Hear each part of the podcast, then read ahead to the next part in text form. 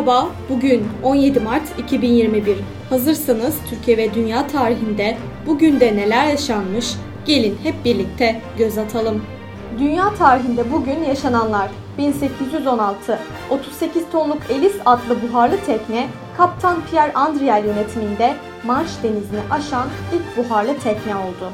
1901 Van Gogh'un resimleri Paris'te Bernheim Galerisi'nde sergilenmeye başladı. 1890'da intihar eden sanatçı yaşamı boyunca sadece bir tane resim satabilmişti. 1927 İtalya'da müzmin bekarların ağır vergi ödemeleri için kanun çıkarıldı.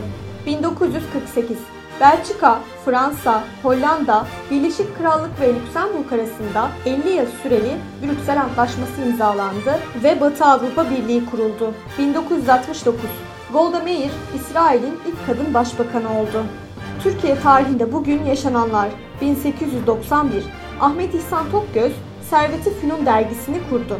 1926 Demir sanayinin tesisine dair kanun Türkiye Büyük Millet Meclisi'nde kabul edildi. 1954 İspanya'yı kura sonucunda eleyen Türkiye Milli Futbol Takımı FIFA Dünya Kupası'na katılmaya hak kazandı.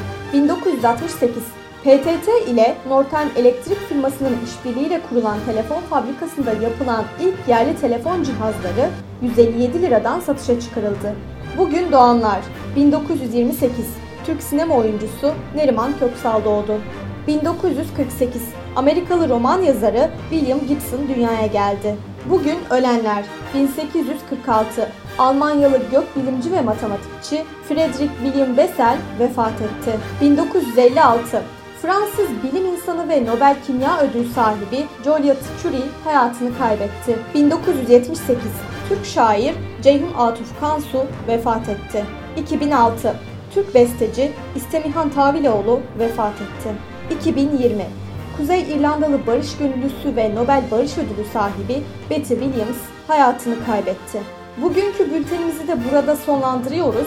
Programımızda tarihte gerçekleşen önemli olayları ele aldık. Yarın da tarihte neler olduğunu merak ediyorsanız bizi dinlemeyi unutmayın. Yarın görüşmek üzere.